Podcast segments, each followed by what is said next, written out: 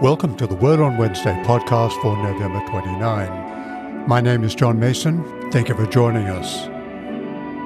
In his book, The Right Questions, the late Phillip Johnson wrote that at the heart of the cultural changes today is the sharp divergence between two very different worldviews.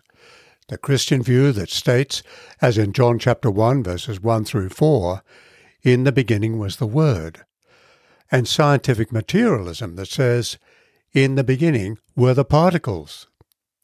Phillip Johnson was professor of law at the University of California, Berkeley, for over 30 years. In an earlier chapter in his book, Johnson observed that in the beginning was the Word is dismissed as a non cognitive utterance of religion, and therefore one that cannot be evaluated in terms of true or false. On the other hand, he also draws attention to an unquestioned assumption that stands behind scientific naturalism, namely, that the laws and the particles existed, and that these two things plus chance had to do all the creating. In this context, Johnson points out that everyone needs to ask the right questions, especially with respect to the assumptions that stand behind scientific materialism. For example, he draws attention to President Clinton's announcement in June 2000 with a breakthrough in the understanding of the human genome. Today we are learning the language in which God created life. We are gaining ever more awe for the complexity, the beauty, the wonder of God's most divine and sacred gift. And Francis Collins, the scientific director of the government's Human Genome Project, said, It is humbling for me and awe inspiring to realize that we have caught the first glimpse of our instruction book, previously known only to God. Johnson comments that both statements seem to say that the genome research actually supports the view that a supernatural mind designed the instructions that guide the immensely complex biochemical processes of life. He also notes the negative implications, namely that Clinton and Collins seem to be repudiating the central claim of evolutionary naturalism, which is that exclusively natural causes like chance and physical law produced all the features of life. Yet he also notes that most leading biologists reject the notion of God and God's involvement. But can the clear statements of John chapter 1, verses 1 and 2, be easily dismissed as a crutch for those who need such a foundation for life? In the beginning was the Word, we read, and the Word was with God, and the Word was God. He was in the beginning with God. And in John chapter 1 verse 14 we read, And the Word became flesh and lived amongst us, and we have seen his glory, the glory as of a Father's only Son, full of grace and truth. In his prologue, John speaks of the pre-existence of the Word of God. From all eternity the Word has been enthroned in the magnificence of the glory of heaven.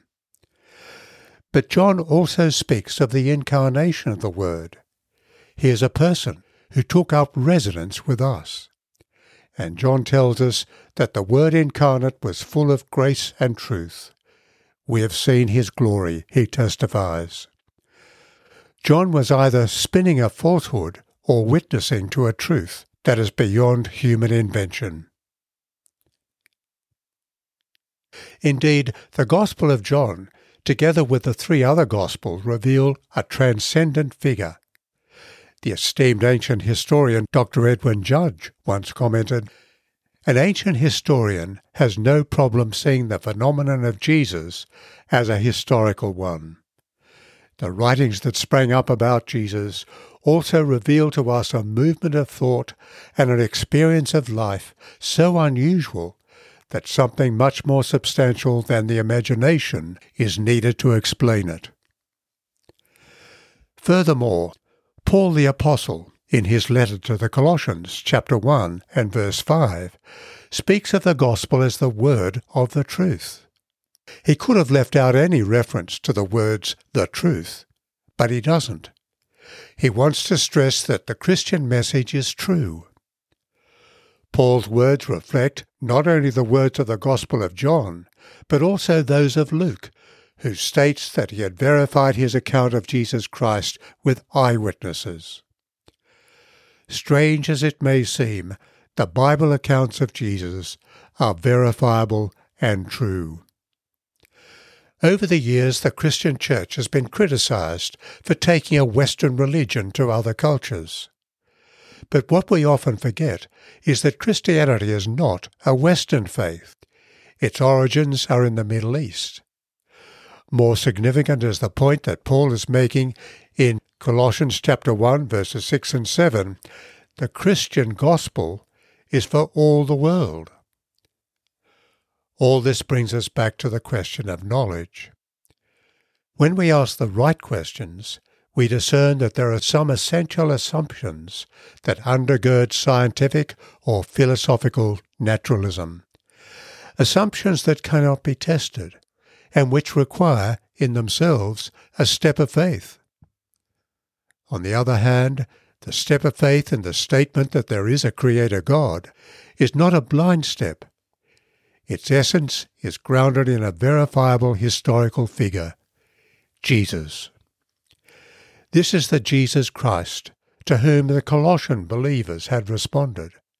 It is the good news that Jesus brings that we need to embrace ourselves and introduce to others around us today. Let me pray. It's a prayer for the first Sunday in Advent, which is coming this week. Almighty God, give us grace so that we may cast away the works of darkness and put on the armour of light. Now in the time of this mortal life, in which your Son Jesus Christ came amongst us in great humility, so that on the last day, when he comes again in his glorious majesty to judge the living and the dead, we may rise to life immortal. Through him who lives and reigns with you and the Holy Spirit, now and forever. Amen. John Mason is the speaker and writer of this week's podcast. The prayers are from an Australian prayer book 1978, and the opening and closing music is from St Andrew's Cathedral, Sydney, under the direction of Ross Cobb. Please let us know if you have a question or a comment about this podcast. We'd love to hear from you.